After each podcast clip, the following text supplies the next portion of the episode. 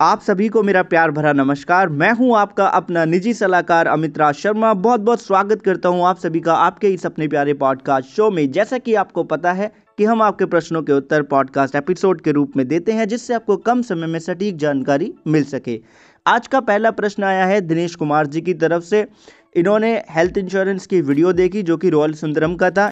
इन्होंने लिखा है, एनी कोपे या सब लिमिट दिनेश कुमार जी, सबसे पहले तो धन्यवाद कि आपने अपना समय दिया और ये प्रश्न हमसे पूछा। उत्तर इसका यह है कि जब आप ये वीडियो एंड तक देखेंगे तो आपको पता चलेगा, मैंने इसमें तीन कैटेगरी के बारे में बात की है, जो कि इस प्लान की है।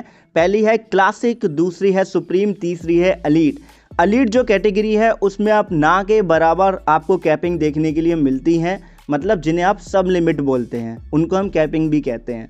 राइट, बाकी क्लासिक और सुप्रीम कैटेगरी उन पे वहाँ पे आपको सब लिमिट और कैपिंग शो देखने के लिए मिलेंगी, क्योंकि वहाँ पे अवेलेबल हैं, क्योंकि लिमिटेड वहाँ पे आपको फैसिलिटीज़ मिलेंगी, क्योंकि जैसा आपका बजट होगा, वैसी कैटेगरी आप चूज़ कर पाएँगे, उसके अकॉर्डिंग आपको बेनिफिट मिलेंगे। ओके कोपे की बात करें एज से रिलेटेड कोई कोपे नहीं है। अगर होता तो अगर मैं 10-11 मिनट की वीडियो में सब कुछ बता रहा हूँ तो कोपे भी बताता। वो मैंने नहीं बताया, इसका मतलब इसमें एज से रिलेटेड कोपे नहीं है। लेकिन इसमें कोपे है भी, वो है क्रिटिकल इलनेस के लिए। क्योंकि अगर किसी ने ये हेल्थ इंश्योरेंस प्लान लिया है, चार साल, पाँच साल उसको हो गए लेते हुए, और आगे चल के उसको कोई क्रिटिकल इलनेस हो जाती है तो ऐसे में जो फ़र्स्ट डायग्नोसिस होगा, जैसे पता चलेगा कि क्रिटिकल इलनेस हो गई है तो जो कंपनी है, वहाँ पे ट्वेंटी परसेंटेज का को पेमेंट इम्प्लीमेंट कर देगी।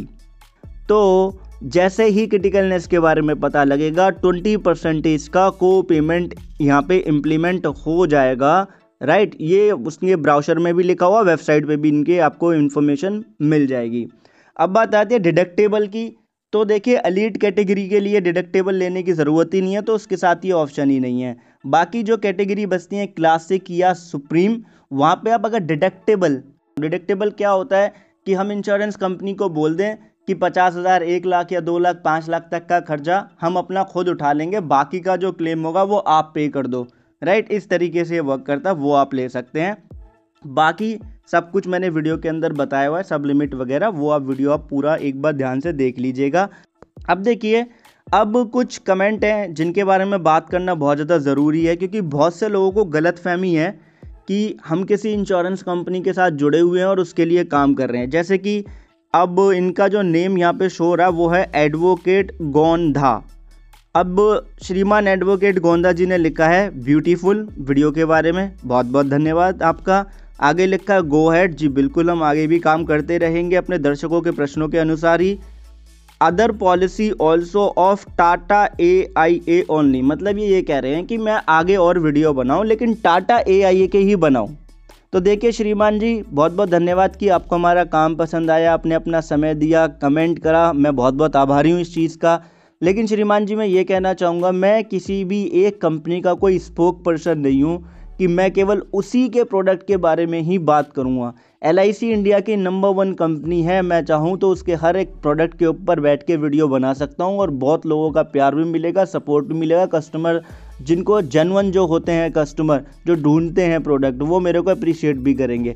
लेकिन फिर भी मैं सारे इंश्योरेंस कंपनी के प्रोडक्ट के बारे में बात करता हूँ क्योंकि प्रश्न पर आधारित है। जैसी नीड है, दर्शकों की, वैसा हम उनको इन्फॉर्मेशन प्रोवाइड करते हैं। तो मैं किसी एक कंपनी का स्पोक पर्सन नहीं हूँ। अगर आपको मुझसे ऐसी उम्मीद है तो उसके लिए मैं आपसे क्षमा चाहूँगा, ऐसा कुछ भी नहीं हो पाएगा यहाँ पे। अगला जो प्रश्न है वो है आशीष हिंगने जी की तरफ़ से। अब श्रीमान आशीष जी ने लिखा है, भाई, तुझे मेडिकल इंश्योरेंस के बारे में बताने के लिए बोला है, कंपनी के बारे में नहीं। मतलब ये मुझे ऑर्डर दे रहे हैं कि तू केवल हेल्थ इंश्योरेंस प्रोडक्ट के बारे में बात कर, उनकी कंपनी के बारे में बात मत कर, बैकग्राउंड की इन्फॉर्मेशन मत दे। तो मैं यहाँ पे जितने भी श्रोता हैं, जितने भी लोग आप सुन रहे हो, आपसे एक सवाल पूछता हूँ। क्या आपका अधिकार नहीं है कि जिस कंपनी में आप पैसा लगा रहे हो, जिस कंपनी का इंश्योरेंस प्रोडक्ट ले रहे हो यूलिप प्रोडक्ट ले रहे हो या एसआईपी ले रहे हो, उस कंपनी के बारे में आपको पता हो, उस कंपनी के बैकग्राउंड के बारे में आपको जानकारी हो, ये आपका हक है या नहीं? तो बहुत बहुत धन्यवाद आप सभी का ये पॉडकास्ट एपिसोड अंत तक सुनने के लिए और मैं एक बार फिर से रिपीट कर दूँ, मैं किसी कंपनी का स्पोक पर्सन नहीं हूँ, मैं एक इंडिविजुअल क्रिएटर हूँ। जो सिर्फ़ और सिर्फ़ अपनी ऑडियंस के अकॉर्डिंग वर्क करता है ऑडियंस की डिमांड पे वर्क करता है, एक फ्री कंटेंट क्रिएटर तो मुझे आप ऑर्डर ना दें। बहुत बहुत धन्यवाद।